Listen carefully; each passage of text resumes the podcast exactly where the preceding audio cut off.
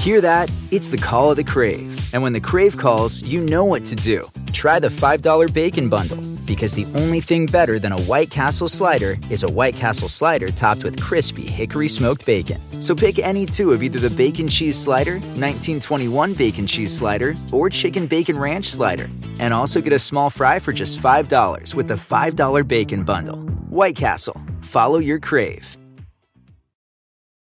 Spectrum One is a big deal. You get Spectrum Internet with the most reliable internet speeds, free advanced Wi Fi for enhanced security and privacy, and a free Spectrum Mobile Unlimited line with nationwide 5G included, all while saving big. For the big speed, big reliability, and big savings you want, get Spectrum One. Just $49.99 a month for 12 months. Visit spectrum.com slash big deal for full details. Offer subject to change, valid for qualified residential customers only, service not available in all areas. Restrictions apply.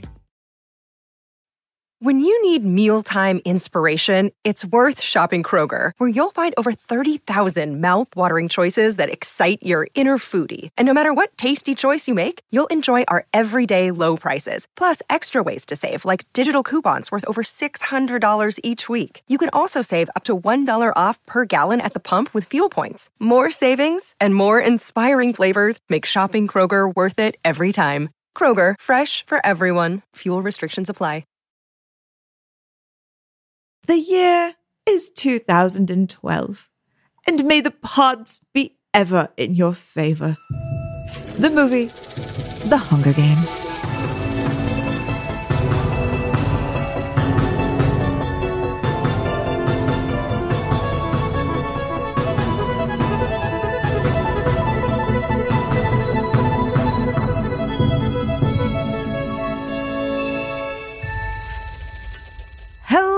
Hello, everyone, and welcome to Unspooled.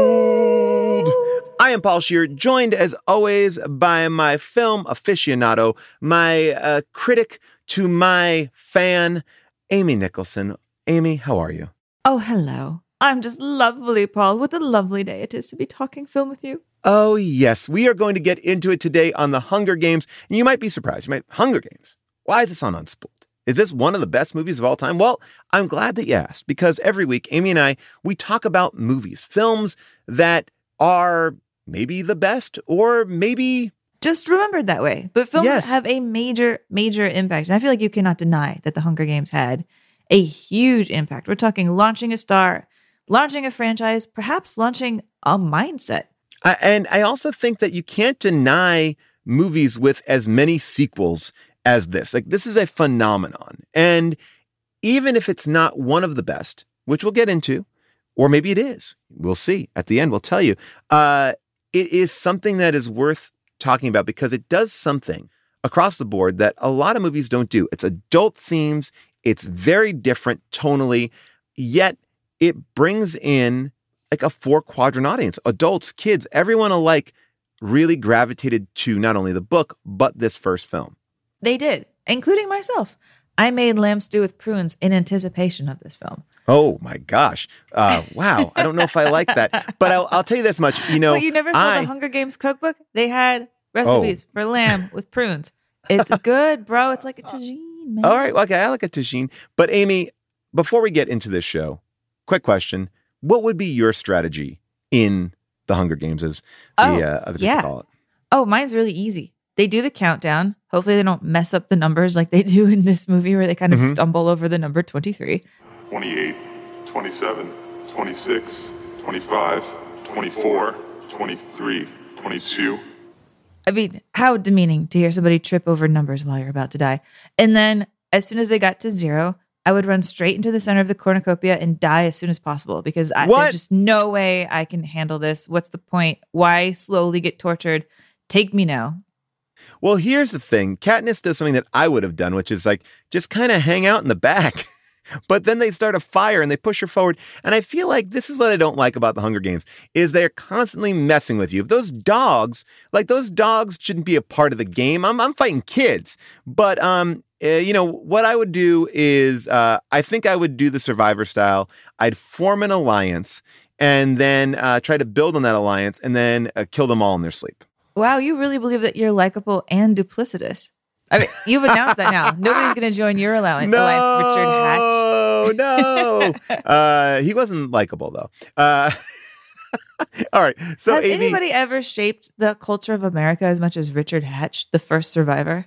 I didn't even know like you could form an alliance. Like he just blew the water off. The, he was like, "Ta-da! What if we were sneaky and it wasn't all about skill?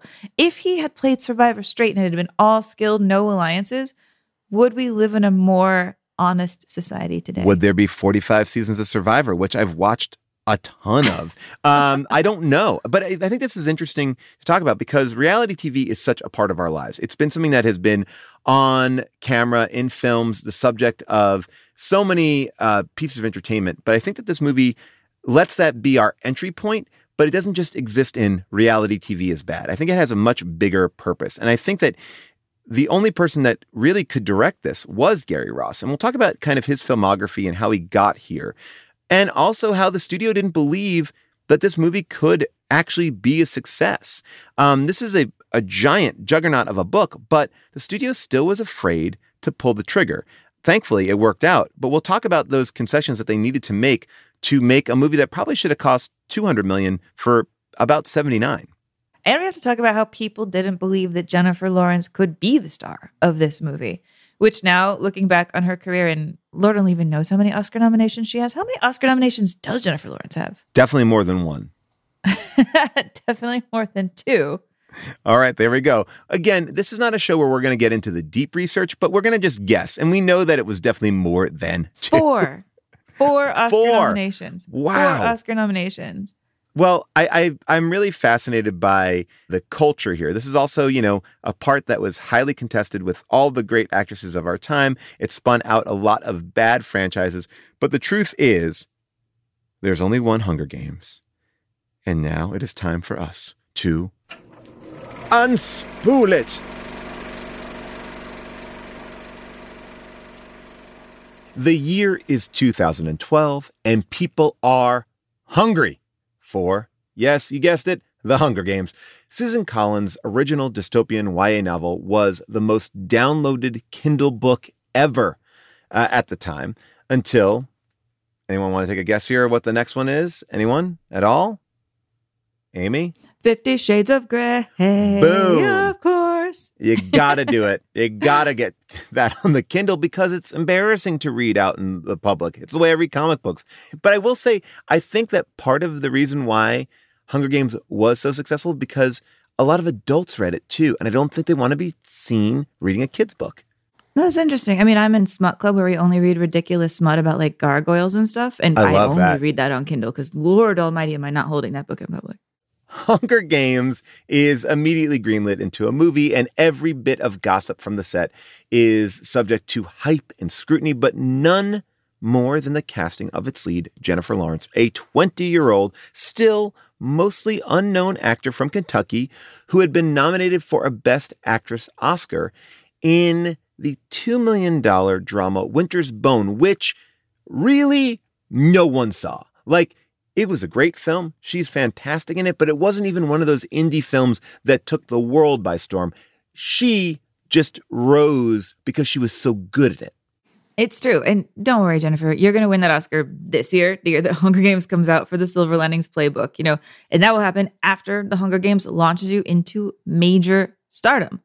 But all of that is to come. So the word on the internet right before release is that this Jennifer Lawrence girl is all wrong for the part of Katniss Everdeen. And anybody who was on film Twitter back then, you remember that war. This is peak Twitter. Katniss Everdeen is a poor, rural 16 year old girl who's forced to fight for her life in the Hunger Games, an annual televised bloodbath between 24 teens that is designed to amuse the rich residents of the Capitol who have not forgiven the outside 12 districts for rebelling against them 74 years ago. Only one child can survive, so Katniss is not interested in befriending anyone, especially not Peeta Mellark, her other contender from her district, District 12. And there's no way they both can get home alive.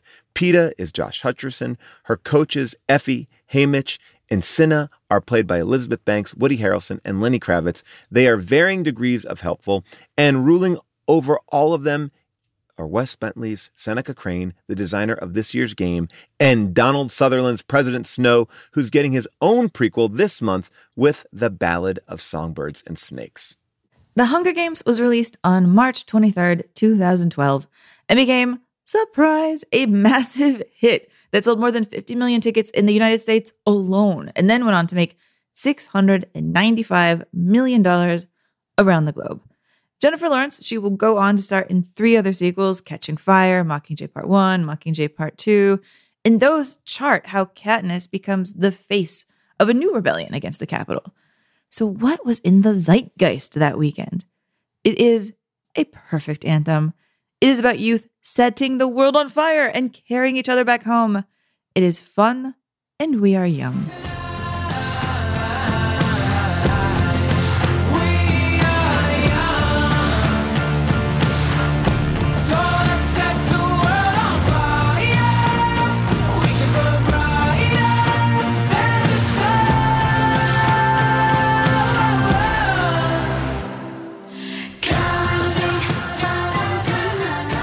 Remember that? song? I didn't remember I do. I do Yes. remember that song. Yes. I never knew that band was named Fun, but yes. yeah. I think we've been inundated up until now with Harry Potter and fantasy and fun and big, but The Hunger Games, the book, brings in this idea of a dystopian future. We also have Game of Thrones premiering the year before this movie comes out. We have movies like Maze Runner and Divergent. This Right, they're trying that to bring back Ender's Game. There's so Yes. much doom and gloom. it's a darker world for teens. And I think that that is a really interesting moment in our culture here because up until this point, it was more fun, more fantastical. So, I, in, a, in many ways, that song represents the old and Hunger Games represents the new. And, and I'll be honest with you, when we picked this, I was like, uh, should we be doing Hunger Games? Is it one of the best movies of all time? And I really was like, dragging my feet to watch it. And on this rewatch, I kind of was blown away by it. And I think a lot of it has to do with Gary Ross and the way that this movie is directed. It is more brutal than I remember, it is more visceral. Not to say there are not major things that I have issues with in this film, but it was more elevated than I remember it being. And I think I'm kind of doing the Shrek of it, which is like remembering the sum total of its parts instead of the individual pieces. Okay, that's interesting. I'm excited to jump into this because I remember downloading the first Hunger Games on Kindle at maybe 7 p.m. one night and then finishing it. I'm like, a, I'm a speed reader. I have terrible retention, but I read really fast. Uh-huh. Uh, and then buying like the next book in the trilogy at like midnight and then buying the last book in the trilogy at like 4 a.m. and just marathoning this entire set, like series. You came to it late. I was reading it in real time. Oh, yeah, I'm late to everything. Okay. I read Hunger Games, Hunger Games. I read that Hunger Games? Hungy Games. I call it Hungy Hungy Games. Hungy Games. Just Hungy. Uh, I read Hungy Games and was immediately just like, wow, this is great. It's one of those YA books that kind of transcends YA culture. It becomes one of those books like everybody is reading it. And I remember watching it kind of fall off because everyone was so excited for the sequel to Hunger Games, uh, the book, and be like, yeah, um, it was okay. And then the third one comes, and you're like, oh, uh huh. It it lost its theme, its thread, its spine. I think the movies reflect that as well. Um, this is a really good entry point, but I feel like it just kind of loses its way. But I don't want to talk about the whole series. well, no, but I mean, but I want to disagree with you. Let me Really? disagree with you. Give me a second to disagree with you. I think it gets stronger and stronger what? because I absolutely have almost no tolerance for movies that are like this chosen young one steps forward and is amazing and starts this whole revolution and blah blah blah all the nonsense that's been going on since like Luke Skywalker and before. And to me, Hunger Games and like the deep ambivalence the series has about power, about being used by the system, about Katniss never feeling comfortable being the face for this rebellion and ultimately having to turn against the people who are using her for their own propaganda on her own side. The deep kind of like 1970s conspiracy cynicism of this book I found so smart. And so I love the first one. I love the brutality, but I, I love the political landscape of this and that it's not a patronizing series where ta-da, everything works out great because Katniss is just great. I love that Katniss is kind of a dick, honestly. Yes, yes, I agree with you. She's a dick. The world is complicated. I like the anti Luke Skywalker journey that we're going on. But I feel like the books and the films just get wrapped up in battle sequences. And it goes further and further away from what I really responded to initially, which was this character of Katniss, her journey, her seeing this world where she is a pawn, learning how to manipulate that world, feeling uncomfortable with that world.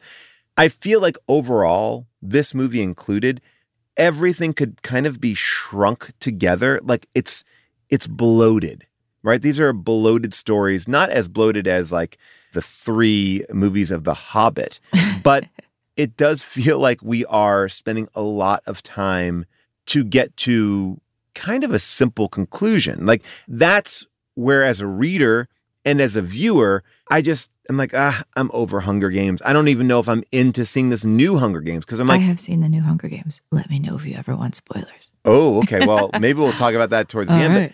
But, watching this, I was like, wow, this does capture so much of what you just talked about this idea of this imperfect hero. She's stepping up out of necessity.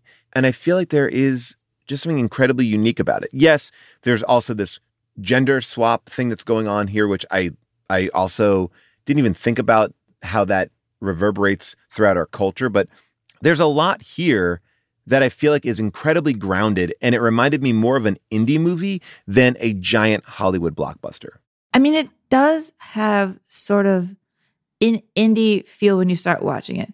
I had kind of an issue rewatching this movie because I think at the time that I saw it in 2012, it wasn't that I liked the kind of like run around shaky action camera stuff, but I had gotten accustomed to it hmm. because there was so much chaotic camera work happening at that period. And here, the opening scenes of Hunger Games are shot so chaotically. Like the camera's always like running around over here and like over here and blah blah blah, and everything's kind of chopping, chopping, chopping, and everything's shaky. And I found it like really hard to watch. I mean, and starting just from the very beginning, when like it's not even necessarily as chaotic as like, hi, I'm Katniss and I'm volunteering to go die to save my sister's life, which deservedly is chaotic and sounds chaotic here. Prim! I volunteer! I volunteer! I volunteer as tribute. Uh, I believe we have a volunteer. Uh, Mr. Mayor? You need to get out of here. You need to get out of here. No. Go find mom. No. Prim, go find mom right now. No. I'm so sorry. No. Go find mom. No. Prim, leave. Go find mom. No! No! Dramatic turn of events here in District 12. I'm talking about just like even simple scenes. She's like, hello, it's me, I'm Katniss. I'm going hunting. And it's so difficult to keep my eyes on her because of how it's just moving. You see, I thought that that kind of camera work actually made it feel less big budget to me. And the truth is, this movie, while it did have an $80 million budget, which seems like a lot, is really like one third of what a movie like this should have cost. And I think that these choices that they made were to cover up some of that loss of budget. They had to do shaky cam. They had to not show you everything because they didn't have everything at their disposal. This wasn't a big hit. The studio believed in it, but they weren't quite sure. I mean, this is a Yeah, Lionsgate isn't in the business of like I make two hundred dollar movies, two hundred thousand dollar movies. They could make a two hundred. I wish they should be in the business of making two hundred dollar movies. What would that be? Oh, that would be would be rough. Uh, but two million dollar movies, sure.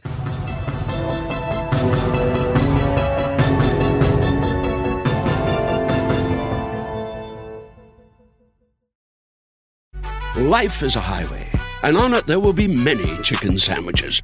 But there's only one McCrispy. So go ahead and hit the turn signal if you know about this juicy gem of a detour.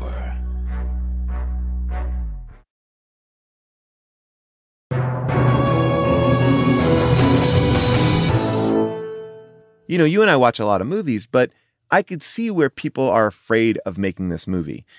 It's about kids killing each other. I mean, that's it. There's no rebellion at the end of this movie. As a matter of fact, there's one scene in the film when a young girl is killed and Katniss performs like a makeshift memorial around her that the people in her district, the girl who died, they rise up for this moment. You get this like burst of like, you see them being upset, like that one of their own has been killed. That was something that was added for the movie. It wasn't in the book. And it kind of foreshadows like what Katniss will be to this society. Yeah.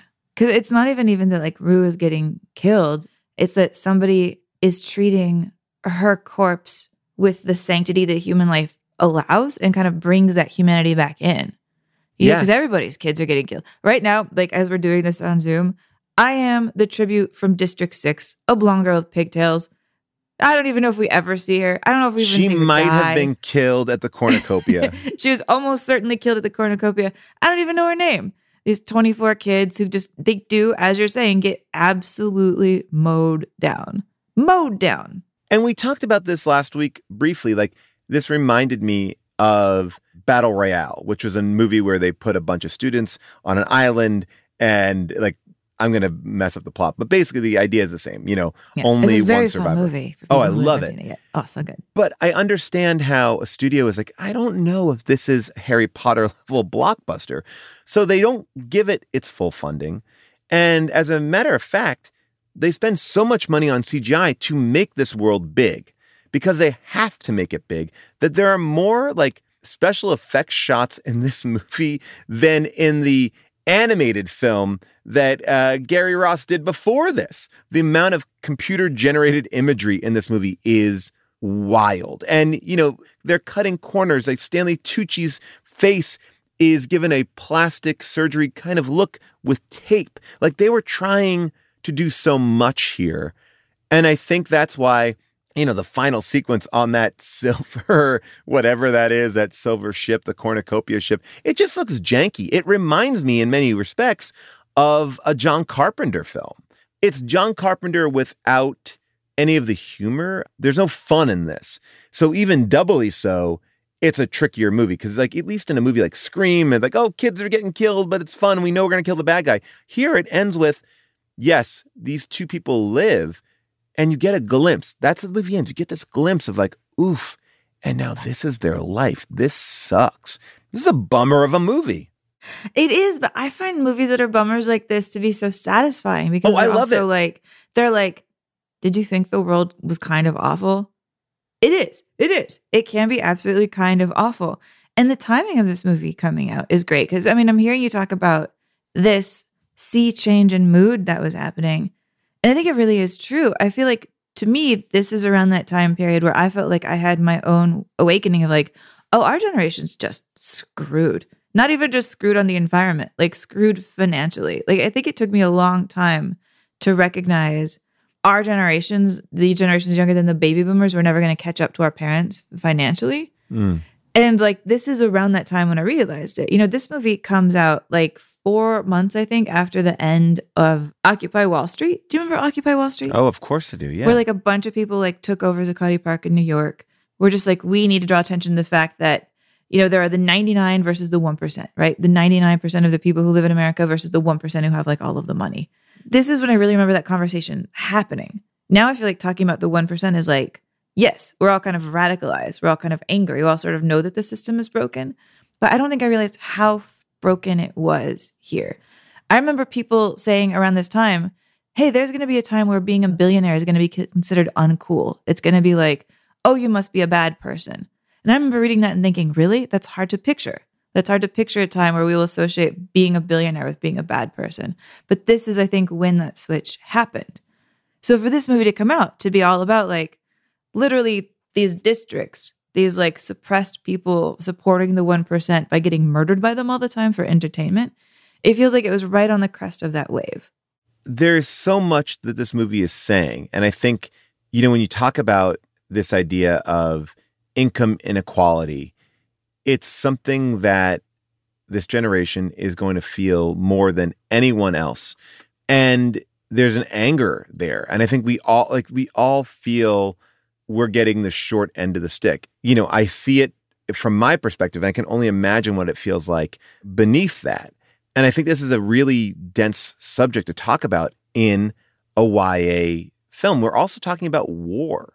You know, I can't put everything through the lens of post 9 11, but this idea of this war that we didn't need to have happen, right? People died recklessly. And, you know, Susan Collins wrote this in a way to reflect her dad's experience in in the war that he fought in. But we haven't talked about the inequalities of war since Vietnam, right? This is a different kind of a thing. It's it's it's interesting that we're we're talking about a movie like Platoon. It's a YA movie, and it, but there are a lot of similarities between these two.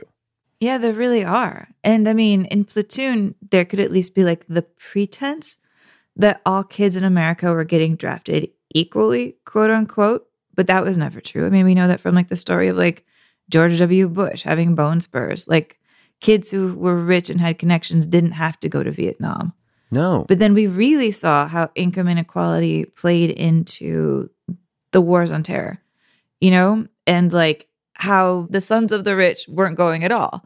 And I remember like the government saying like, "Hey, like off making offers to like people from Mexico, like if you come fight for us in Iraq, then we'll let you be citizens." And it just feeling that feeling so dystopian. Like like they're just kind of declaring that certain lives are more able to be cannon fodder than others and finding it absolutely so depressing. So it makes sense to me that Suzanne Collins is like flipping through TV one night and she's like watching war footage and then also flipping and finding reality TV where like people are competing for a million dollars and then going back to the Iraq war and then going back to reality TV and kind of fusing these things together. I want to talk about reality TV in one second. I just also want to just draw one line here too. The entire reason why Donald Sutherland is in this movie, this script found its way to him. He said he accidentally read the script. I don't know what that means, accidentally read the script, but he read the script. Oops, oh. I fell into this script. Yes. when he read it, he was like, oh my God, this reminds me of Kubrick's Paths of Glory, which is this 1957 American anti war film that Kubrick wrote. It's one of the ones that I don't think most people think of when they think about Stanley Kubrick, but it stars Kirk Douglas. And he is a commanding officer of French soldiers who refuse to continue a suicidal attack. And then he's like court martialed. That's the very short version of it. But I love that that's what he saw in it. He was like, "Oh my gosh, this this could be very powerful." And he he wrote this note to Gary Ross, and Gary Ross is like, "Not only do I love this take, but I'm going to actually write more scenes for President Snow in this movie." And Suzanne Collins is working with Gary and Billy Ray to get this script together, but they're they're kind of blowing out this world a little bit. They're kind of showing things that the book doesn't show. They're showing different perspectives of it. They actually are able to illuminate the reality a little bit better because the game maker, the Seneca, not in the first book, is a pivotal person in this story. Like he's on TV talking about this amazing event that he's creating. It is a beautiful like condemnation of reality television. Like we just we get our favorites and we root for them and we want some people to win and some people to lose. I get like that with Survivor. But I also think more than reality TV, this movie is the story of Jennifer Lawrence. Yeah. Of Hollywood fame, right? Fame in every single sense of the word. Here's this actress. She's doing a $2 million indie film, which I would argue Winter's Bone, the main character of Ree, I believe her name was in that, is very similar to her character in Hunger Games. Like, here's this actress who is kind of plucked from obscurity and put into this million dollar franchise, dressed up, presented, put out into the world and then has to work within this world. I mean, this is a story of the Hollywood star machine, even more than it is about reality TV. Yes, audiences get invested in characters, but I don't think that we even see that much of that in this film as much as we understand like all the compromises one has to make to be put on a public stage. Or at least that's why I couldn't get that out of my head when I was watching it. No, I think that's exactly true. I had the same thought and I tried to pull two clips that I almost thought illustrated it. Okay. So, you know, here when Katniss gets selected to go to the Capitol, volunteers to go to the Capitol, she has to talk on television, has to kind of figure out how to be like, hello, make people like me, I suppose. And she's not very good at it and she's very awkward. And they keep telling her just to be herself. You know, this is her with Stanley Tucci, like on screen. What? I think someone's a little nervous. I said that was quite an entrance that you made at the tributes parade the other day. Do you want to tell us about it? Well, I was just hoping that I wouldn't burn to death. And so I was like, okay, well, I need to see what Jennifer Lawrence was like when she wasn't Katniss before this, when she was on like Jimmy Fallon for the very first time in 2010, because she's like doing the Winter's Bone publicity tour. And she is almost exactly the same person. You can hear in this clip, she comes out, she starts heading in the wrong direction. She can't figure out what camera to look at. And she's just nervous and charming at the same time. Walked, yeah, you almost walked over to the roots. Questlove, you almost had to interview another I one of saw our giant guests. trombone. I was like, well, this is my yeah, area. yeah, that's what happens. Yeah. hey, are you excited? You're, the reviews are insane. You're getting prizes from Sundance Film Festival, little Oscar buzz. It's getting crazy. It's crazy. Are you enjoying it? No. Oh, yeah. You, you hate it. Yeah, yeah. Yeah, it's great. So this movie is Winter's Bone. is just it, great performance, fantastic. Oh, thank you. Uh, do you want to tell everyone what, is, what it's about? Like, Um, it's about. Do I? Look, hey, everybody. Um, it's about. I mean, then I was thinking, you know, we've had some time now to settle into like the Jennifer Lawrence persona. Yeah, this is coming out Yeah. right before she's going to win for Silver Linings Playbook and like trip on her way up the stairs to get her Oscar. This is kind of her whole thing that I think she settles into really comfortably. The way to deal with fame is to be yourself, let it be awkward if it is, admit your flubs, trip on things, and trust that people will love you even if you're not perfect. what's interesting about her is yes, she has this meteoric rise. You know, this movie comes out in 2012. She takes a break from acting in 2019. She's like, I'm done. I have to take a break. I need to retire a little bit, right? Um, and she comes back. But you know, you look at her company name. You know what her production company name is? No. Excellent Cadaver. Excellent cadaver. Yes. Uh, it refers to illustrious corpses like high profile victims of the mafia, such as politicians, judges, and police chiefs. I, maybe I'm reading into this way too much, but it, does she view herself as like just a body? We can pick it apart any which way we want, but I thought that was an interesting name to name her production company. Well, Excellent it's interesting Cadaver. because here, half of why a lot of people were upset at her casting was just her body, was just her literal physical body. I mean, this is her talking about it, like with the retrospect of some years. in Hunger Games was was an awesome responsibility. It felt like. I mean, it was those books were huge, and I knew that the audience was children um, and, and this hero. And there were so many different opinions, you know, on what is this basically this action figure for for children going to look like. I remember the the biggest conversation, of course, this was pre Me Too, and I'm a woman, so it was weight, and you know, how much weight are you going to lose? Well, it's called the Hunger Games, and you wouldn't be It, yeah, and like the common theme was this is a movie called The Hunger Games. She doesn't look hungry enough. She doesn't look skinny enough. She doesn't look thin enough. You know, she's got like soft cheeks. And people are just like analyzing her lovely, incredibly fit body and being like too big. Which can you imagine being 20 years old and all of film Twitter is like, I wish you looked a little more anorexic. I think that Gary Ross does something really interesting with the camera here. Katniss in the book is 16. They make her 17 for the movie. She's 20 when she's actually making the movie. But there are moments in this movie where he captures her face and she looks like a child. And I found those moments to be chilling. And I think that he uses that sparingly in these moments of desperation because you watch her be so capable with her sister, taking care of really everything. She seems with it. I think that she holds this emotional truth of her surroundings. Like I buy her as this character. I, I'm not looking at her weight. I'm not looking at anything. But I think what she's able to capture is this person in between teen and adult really, really well. That look that only a younger teen would have, a 17 year old, an 18 year old, like faces change as you get into your 20s, right? I feel like she was able to kind of still have some of that young face that you can't, it's not through makeup, it's not through anything. It's just like a younger face, but she also was able to carry and look like somebody who had been through it. You know, you're never going to capture the person exactly the way that you envisioned it because you see Katniss different than I see Katniss.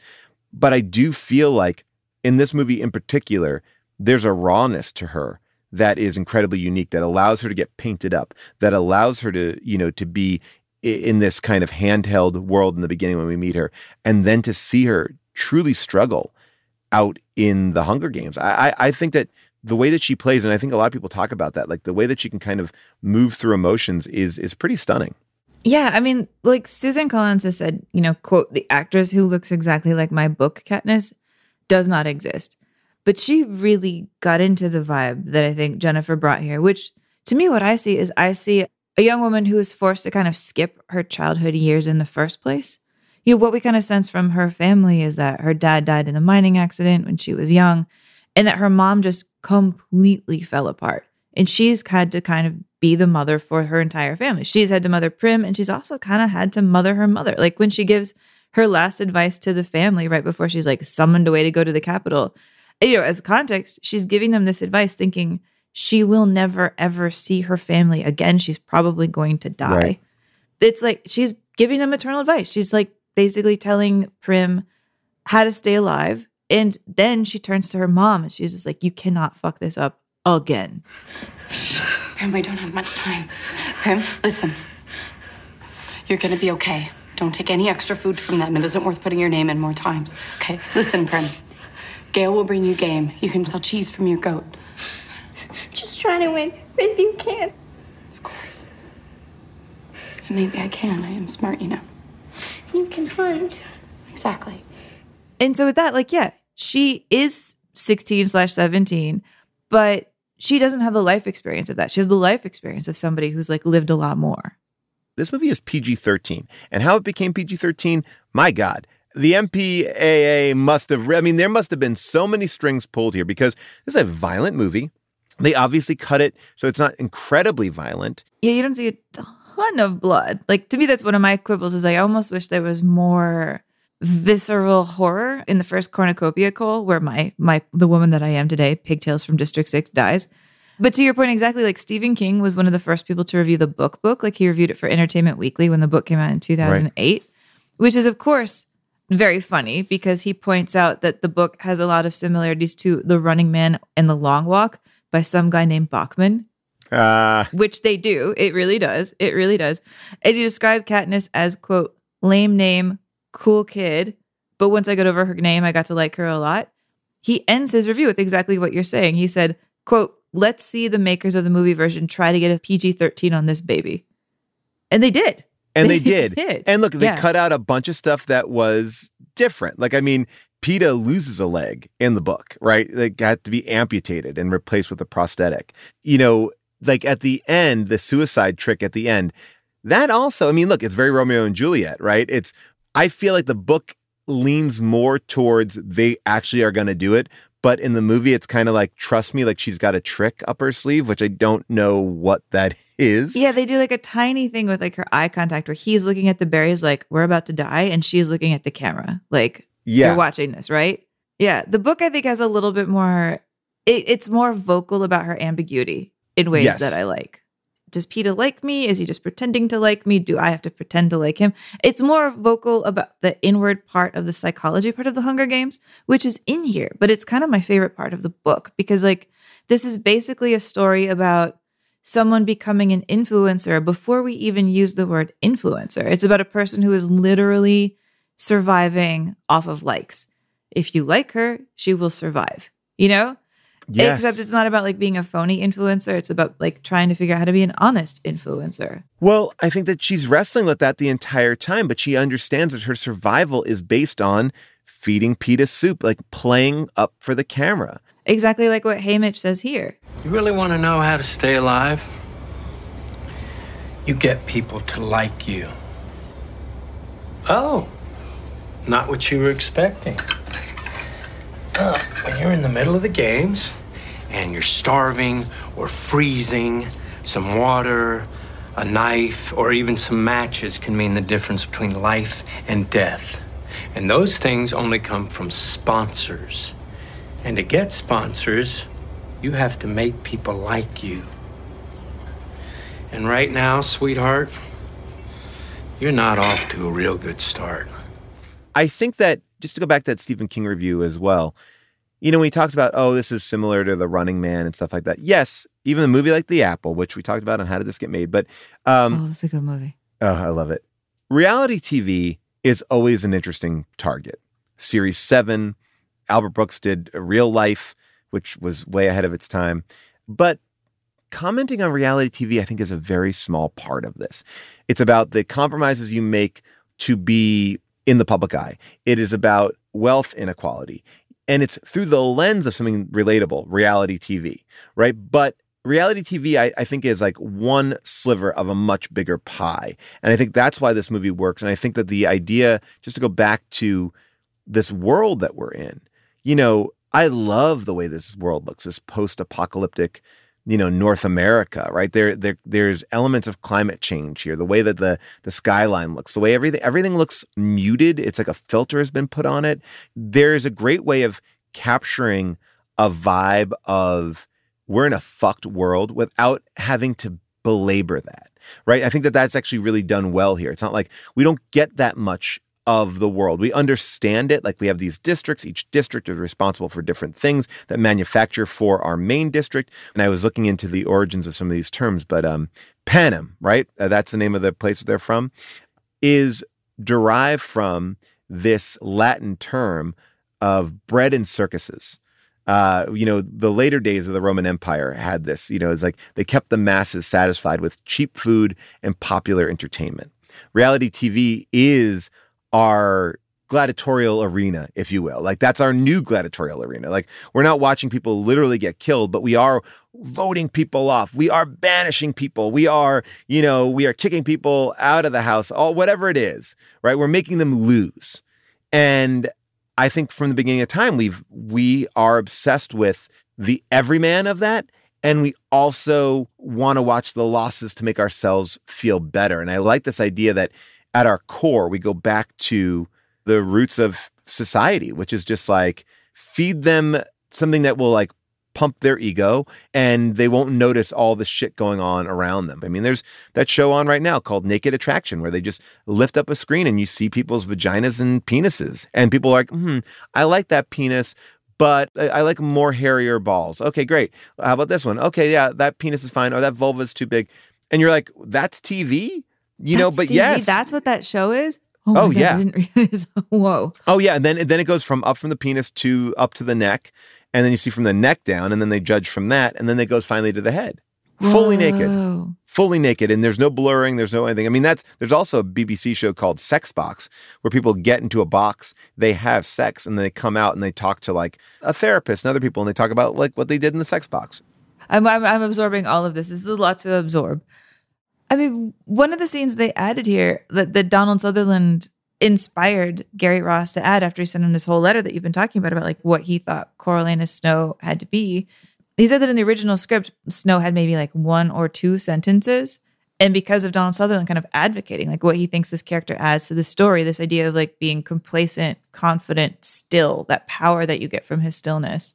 One of the scenes that then Gary Ross wrote was this one that they're having it's like him and Seneca Crane I love that in the. Rose Garden right after they're realizing that this Katniss girl is going to give them way too much trouble. They don't like how this is going. She's already starting the rebellion in 11.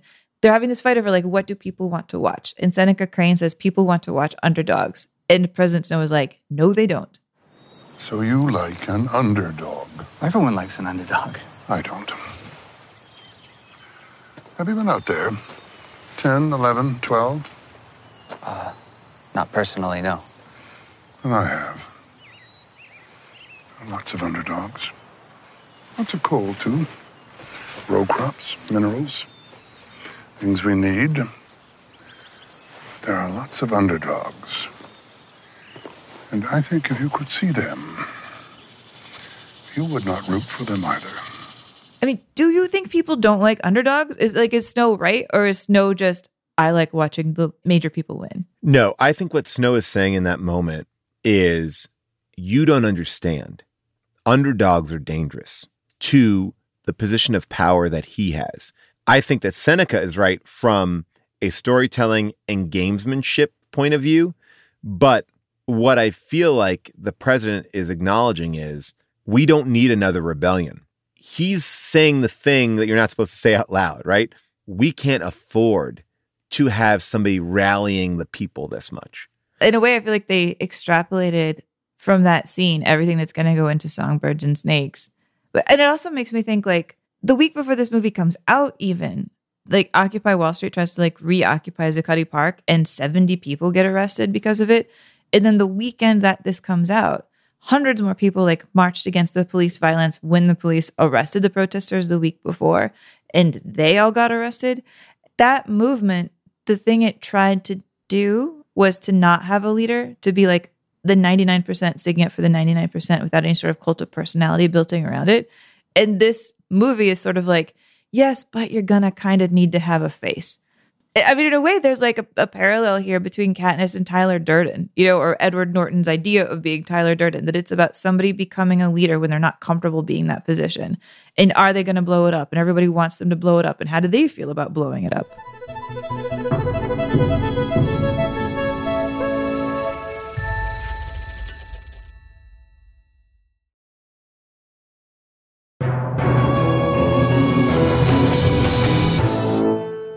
think that there is a theme in everything that Gary Ross has done in a way. And let's like go down this route because I do think that it kind of ties into what you're saying here. So he wrote Big, Dave, and Pleasantville, right? These are all people that are seeing both sides of a world. Like Dave is, you know, about hmm. the president has a heart attack. They replace him with a guy who looks like the president and he's a nice, normal guy. Then he sees, like, oh my gosh, this nice president I like is actually doing some bad shit. Big. I'm a kid. I just want to like toys. I want to have good ideas. And then he sees, like, oh, well, I can't get my good ideas through because it's not about just good ideas. It's about this inner fighting, right? And then you could talk about Pleasantville, about we live in this perfect world of the 1950s and everything looks great on one side, but I'm bringing in color and that actually upsets the world. And each one of those characters is wrestling with this weight of being plucked from one world and being placed in this new world and not understanding how to navigate. I, I think that there's something about, I thought that good gets ahead. I thought that what I was told, you know, if I act the right way, it works. And basically, he has a lot of these movies that are, I think, very cynical of society in a way, but they're kind of coded in this way that they're like, oh my gosh, look, this is so fun. These are such fun movies, but they do have a dark core at the center of them. I love that you're pointing out that like Gary Ross's movies share in common a little bit of like idealism punctured. Although, yes. even as I say that, I'm like, Katniss herself is not idealistic in the slightest. Right. She's you know? aware of it, but I guess she gets to see both sides of it, right? Like, yeah. so she comes, like, it's almost like the reverse of big. Like, she comes in going, fuck this world, but then has to say, if I want to live, if I want to make this place better, I have to do these things. I have to play the game. I have to give them what they want because that gives me power right? It's it's it's a different way in. It's just a flipped right. version of it. It's almost isn't it worse if you're if you're cynical and you have to compromise? Like you know it's even worse. Like at least like a naive person's like oh my gosh i've never had to compromise before. But here knowing like i had i do stand for something and i gotta yeah. fucking compromise. It's worse. It's it's it's tough. No you're right. Like that the the way that the movie ends that kind of chilling chilling Oof. chilling Haymitch warning you know first he warns her that like she survived not going to be a happy ending that they both survived she has to look out. She has to watch her back. Not happy with you.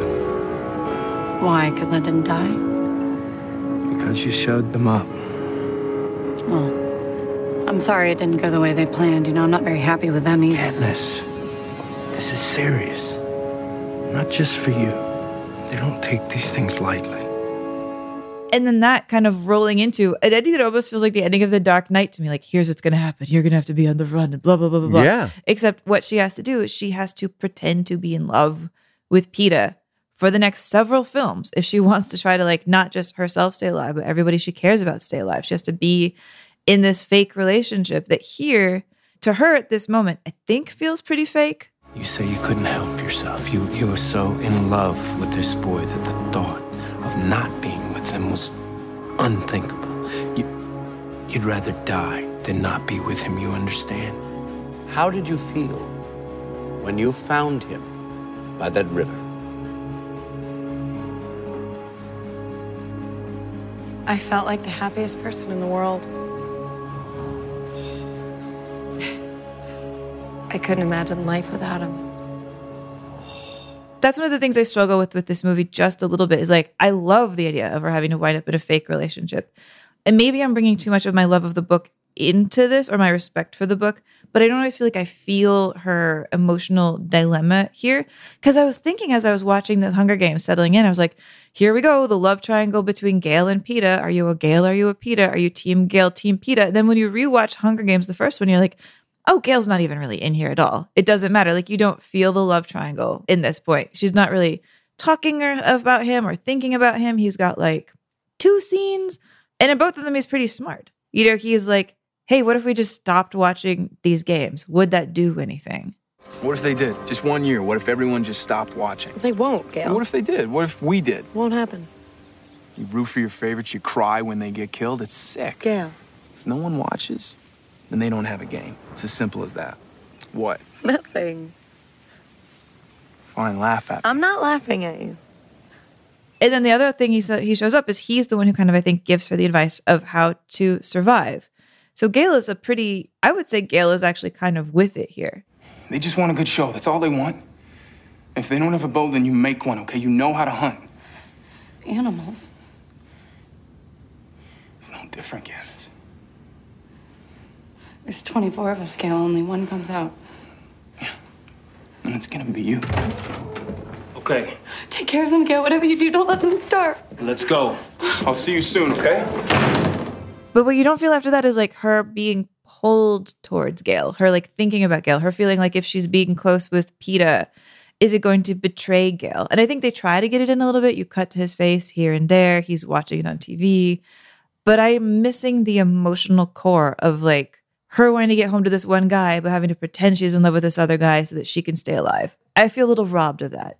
Yeah, I think that this movie suffers in the sense that all great books, when they translate to screen, I think deal with, which is you can't really get into the character's mind as much as you'd like. I, I think that they share a really interesting relationship in the beginning. You know, uh, I like their vibe together, right? I don't know if I they're like, like, their first conversation because it kind of Yes. skips from one thing to another really naturally. They feel Yes. like friends.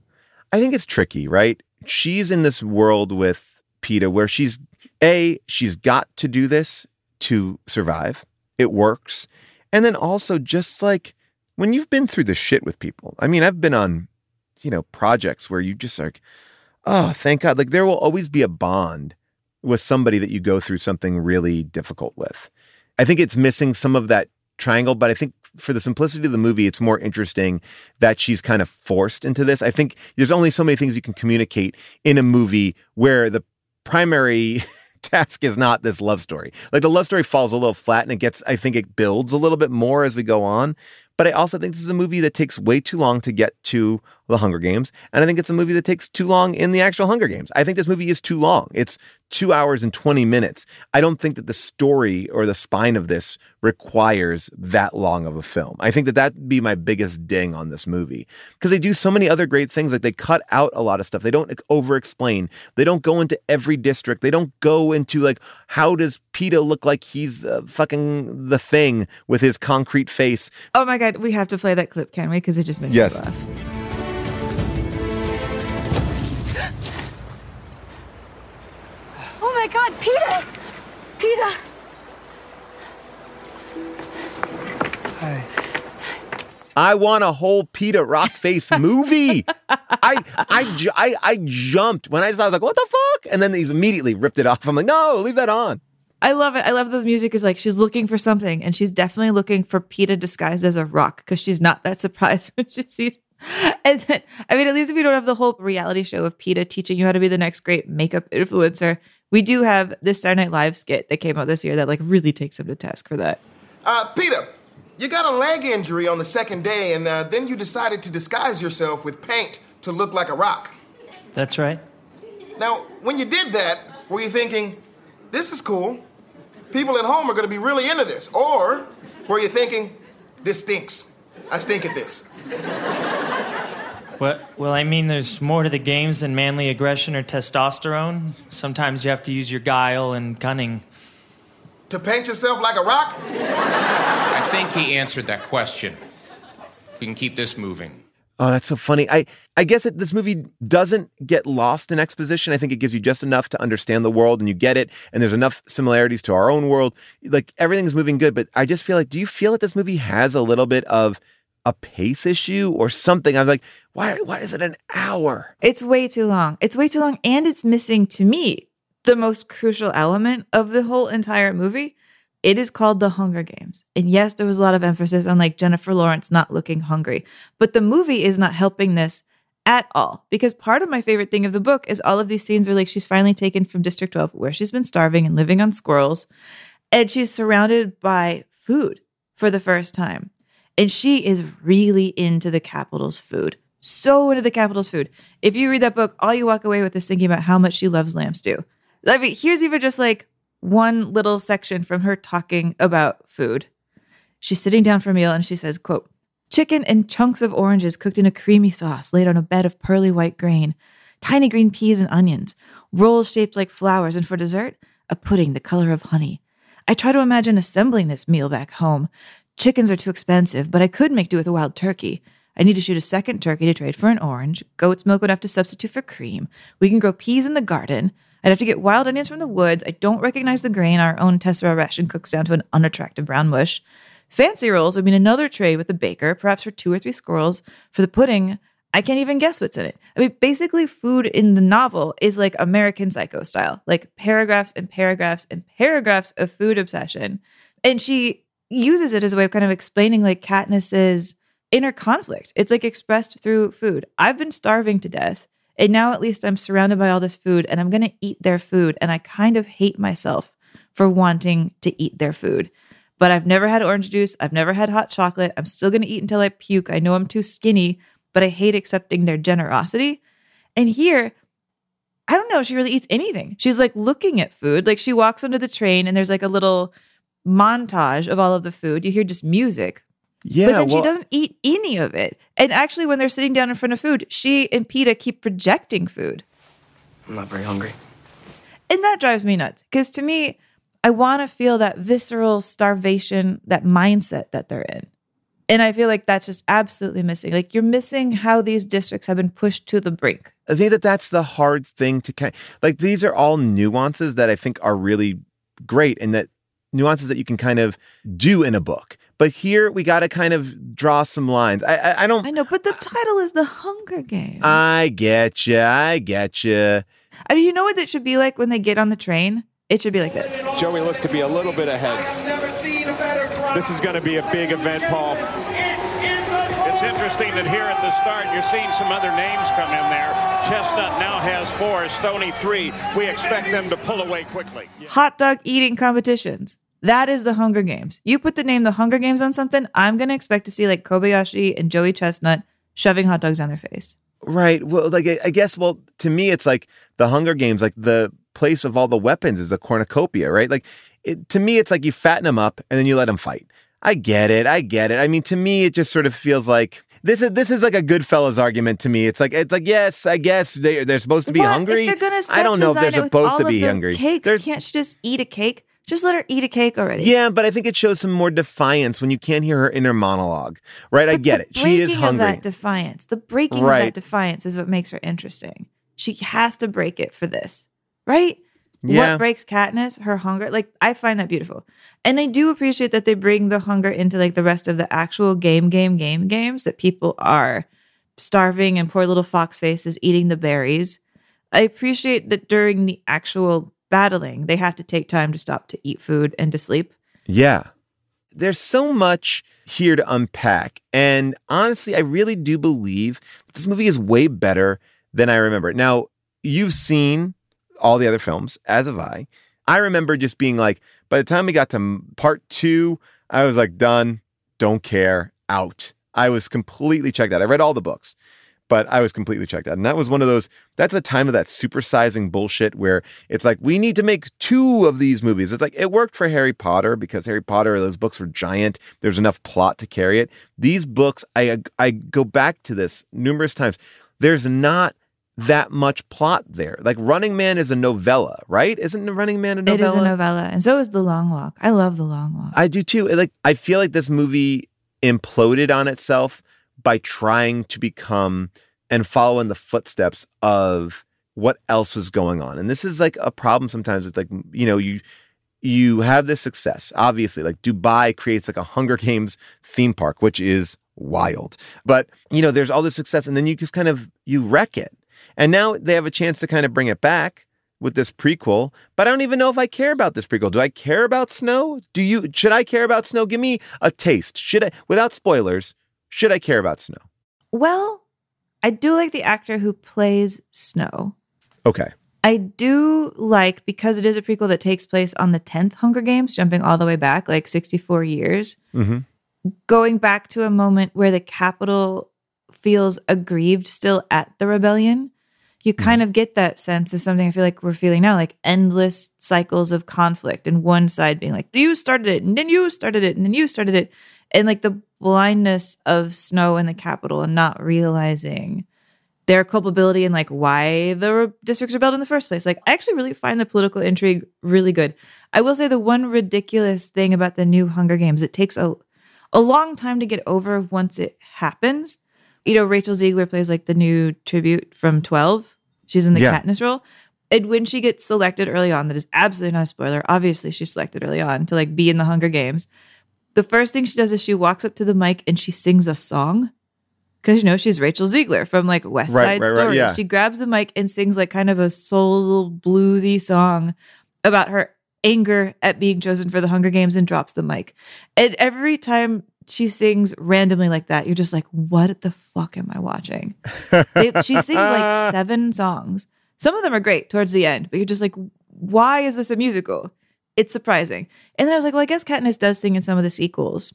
By the way, she sings that song "The Lullaby" when her the girl dies, Oh, which is true. something that was written by Susan Collins. It became actually a hit on like it, like it got played on the radio, which is crazy. I mean, so I guess there is some grounding for it. And it's kind of nice jumping back and I guess seeing like how a folk song evolves that like Katniss is singing songs that people were singing in the past. It's weird. I liked it best in the third act. Okay. Which you don't usually feel about movies. No, I liked it best in the true. third act. Okay, that's interesting. I, I'm I'm down for this. I, I'm down to like re-enter my response to the Hunger Games. But look, it all worked. It worked in a giant way. I mean, it grossed over four hundred million dollars. It's the first film not released by a big six studio, 20th Century Fox, Walt Disney, Paramount, Warner Brothers, Columbia, or Universal, to gross over 400 million. People were ready for this movie and it was reviewed well and people liked this movie. Like this is like one of those movies where I feel like I, I think it's on the vein or in the same world as Harry Potter. It is universally beloved. And I think it's because it's a more complicated theme. We've talked about this time and time again on the show. We are ready for those types of ideas. And whenever you have a good idea like this, you get the bad ideas. And that's when you get the divergence and the maze runners and all this other bullshit. And then we start to go, ugh, to all this. I think the reason why these movies work, or the reason why this book worked, is because it was different. And we're so afraid to take risks on things that are different that I just applaud it. Like we took a non-famous person in this role. We took a very dark movie. We catered it to kids because they knew that the book had a giant kid audience. Um, and you made something that's actually a four quadrant picture that is dark and depressing. And like you said, it ends, this movie ends like Empire Strikes Back, you know, or, or like The Godfather. These are big swings. And, and I, I applaud a lot of this movie. I don't think it's one of the best movies ever made, but I applaud the translation of it. Granted, we didn't get her enjoying food or talking about food.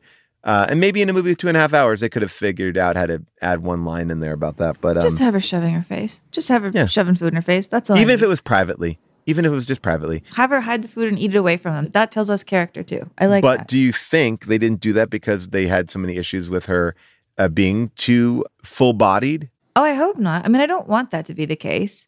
Although I will Yeah. say, like, if they were going to take issues with Jennifer Lawrence's creation of the character, the physical creation of the character, that like the costume and hair and makeup put together, I hate her hair dye in this.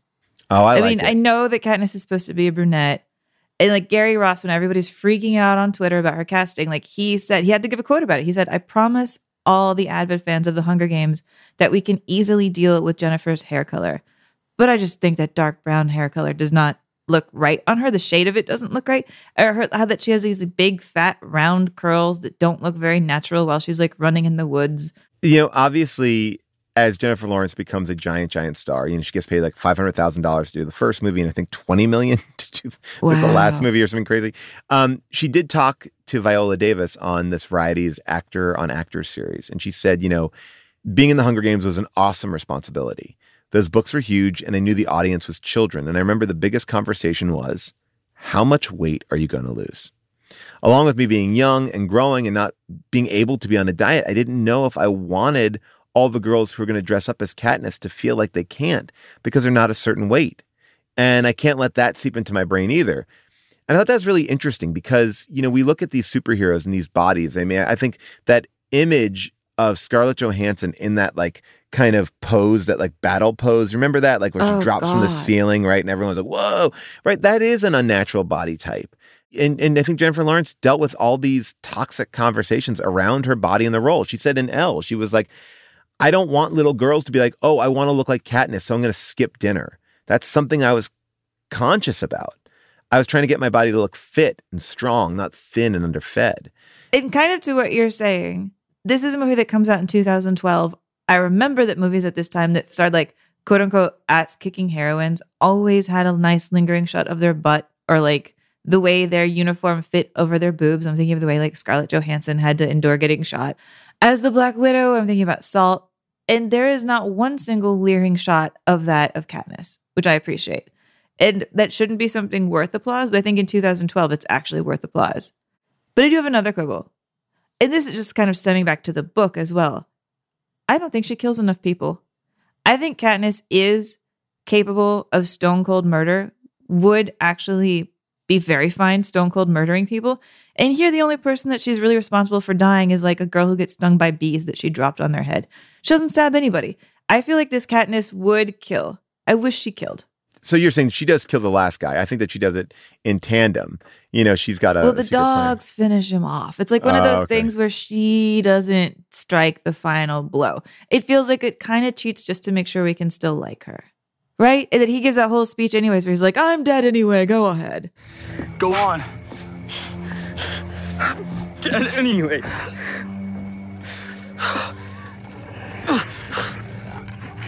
I always was, right?